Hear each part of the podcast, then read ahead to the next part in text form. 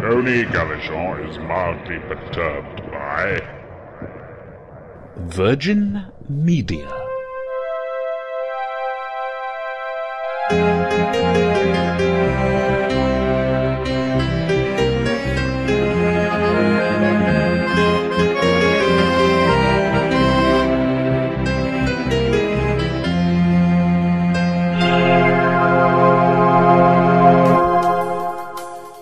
Hello. Um, it's been a little while since I've done one of these.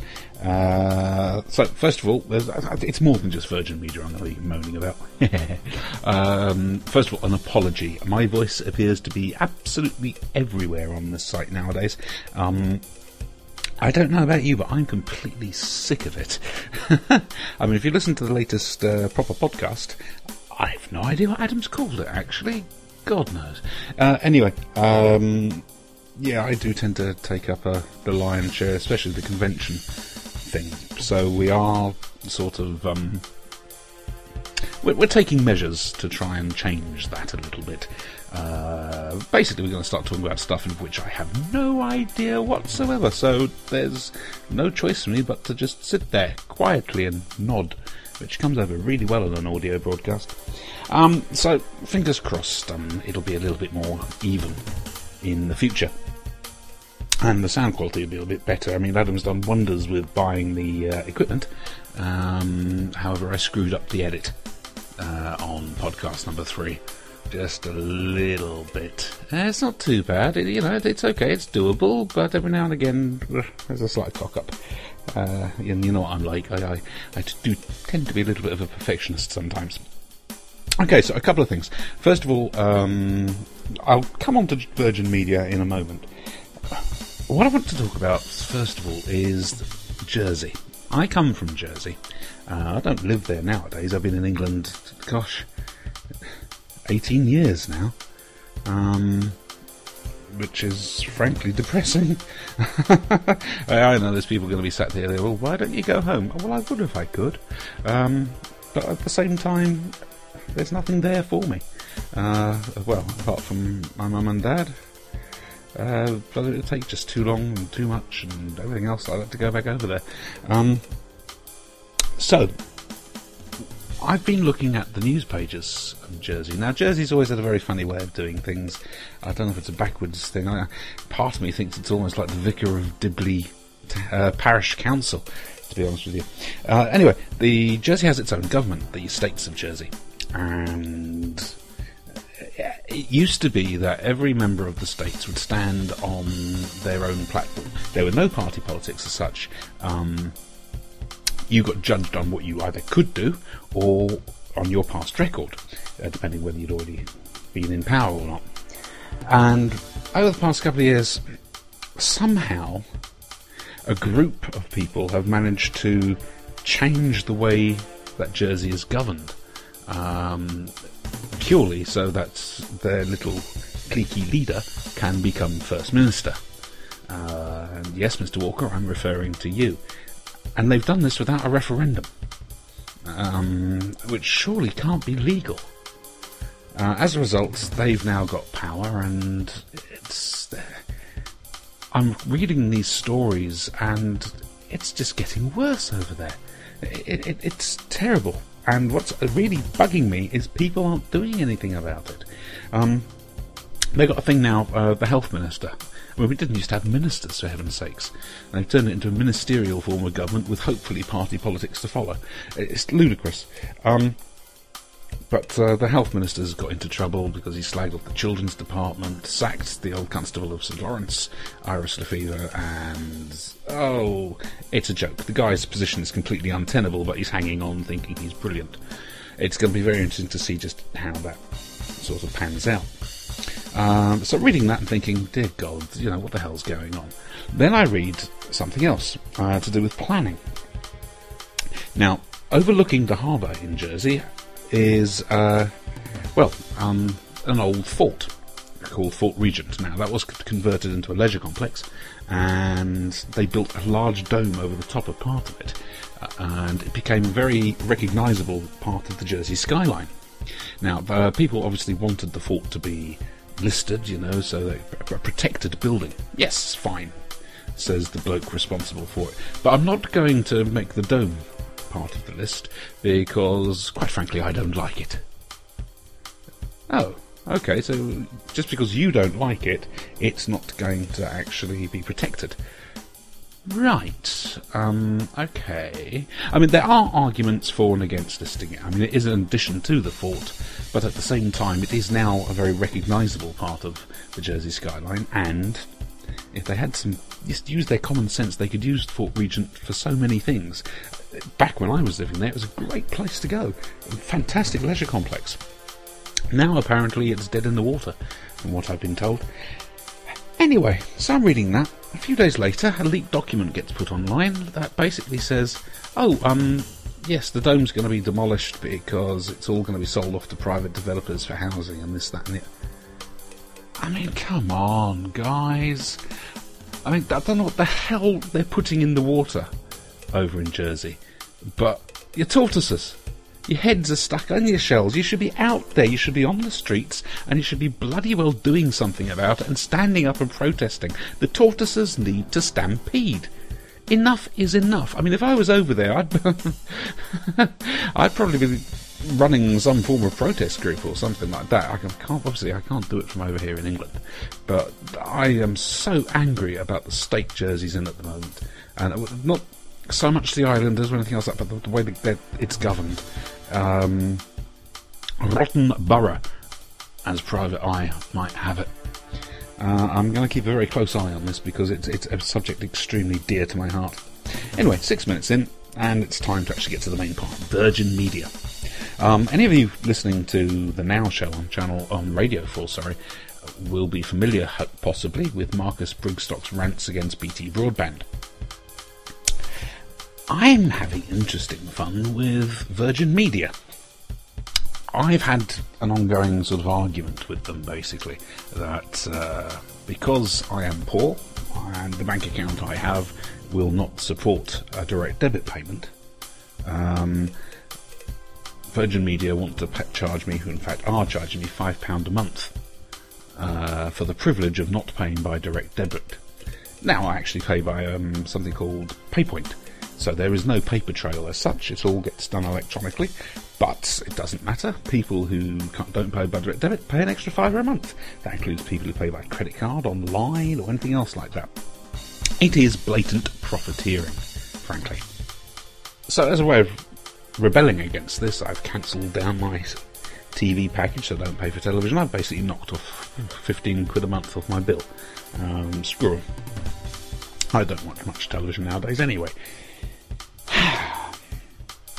But it gets worse. Their customer care has basically gone completely loony. And in case you're wondering what that strange scampering noise is, um, it's my cat having fun killing a toy mouse. Bless. okay, I'll, I'll, tell you the story. I'm on online, and next thing I know, uh, suddenly I'm not online anymore. Oh, 3.30 I think on a Wednesday afternoon. I think it was a Wednesday. Um, okay, not a problem. Uh, we shall phone up uh, Virgin and find out what happens. Now, I'm going to make something very clear right here and now, and it's a shame that I actually have to. I don't have a problem with anybody's race, skin colour, religion, sexuality, gender, um, their colour, creed, anything like that. It's what a person says and what a person does. That is what makes the difference. It's also, to a certain extent, and in certain um, situations, a person's suitability for the job they're doing. Virgin have cancelled um, their automatic broadband support thing. Uh, you have to basically, you used to just phone 150 and you can choose between television, internet, phone support, anything else like that. Um, however, because apparently they were getting some very silly um, calls to their broadband centre, uh, they've decided they're going to actually change it to a premium rate um, phone number. Uh, it's 10p to no, sorry, 25 pence to connect, and then 10 pence. No, other way around.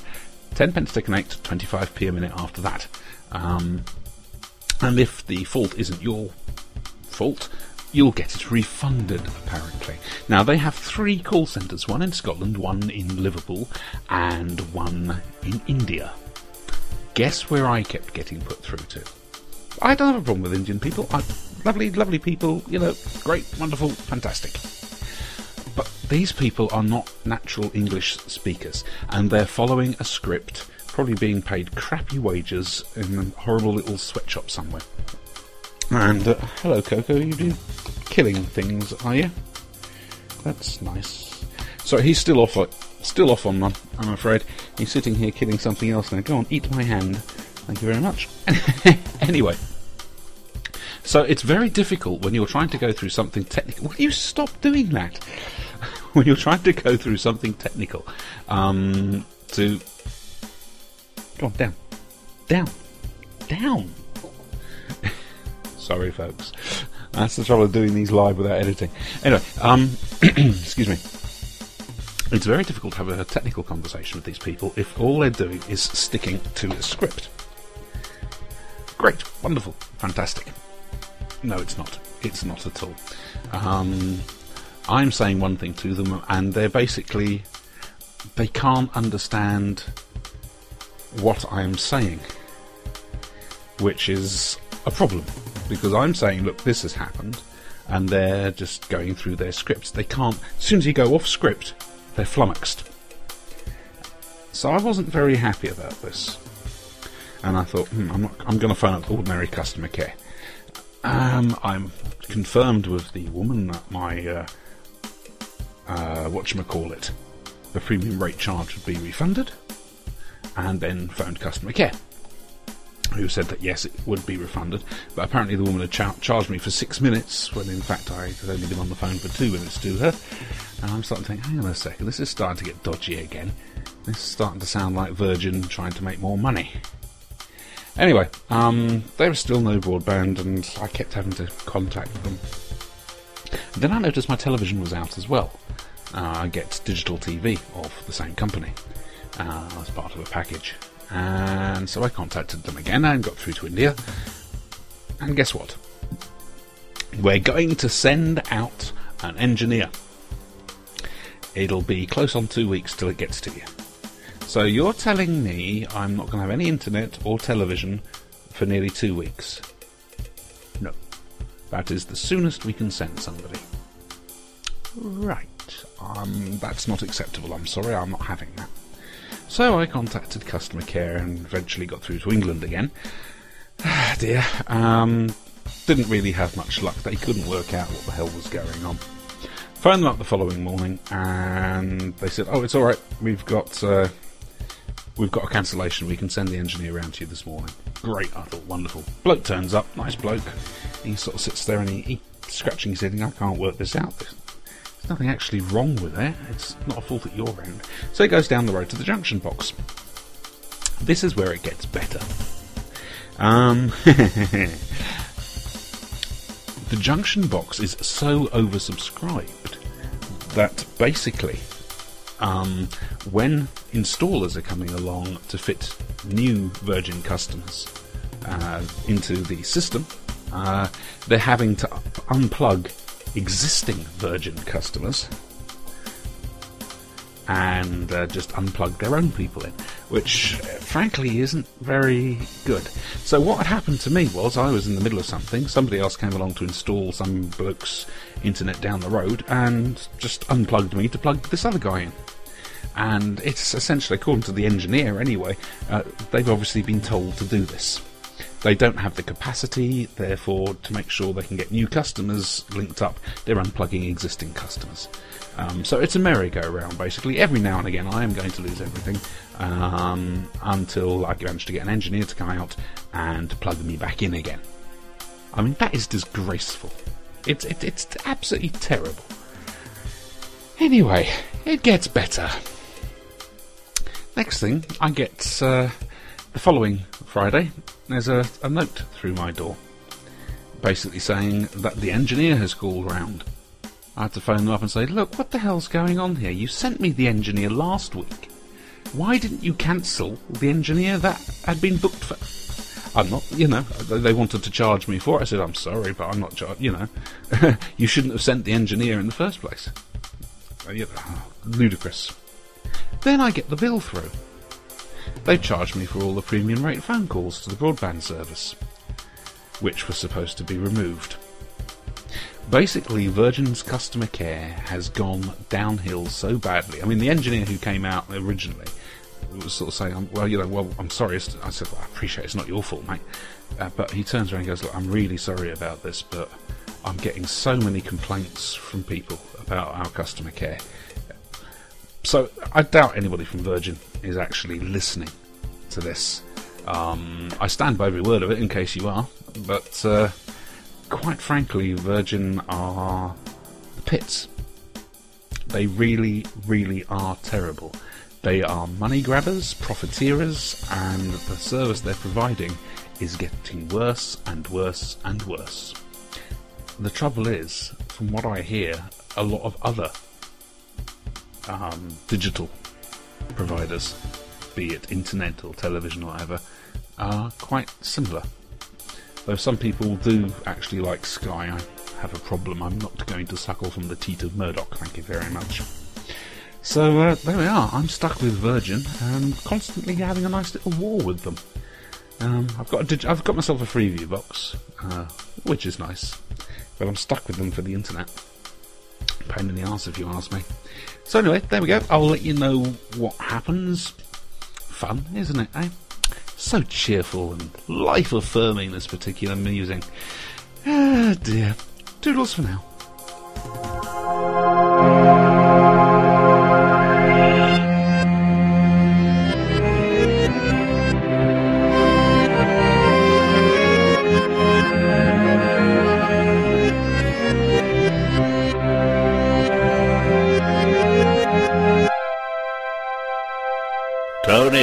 Ashore is extremely distressed to find out that the singer of the Rogue Traders song Voodoo Child is Izzy from Neighbours.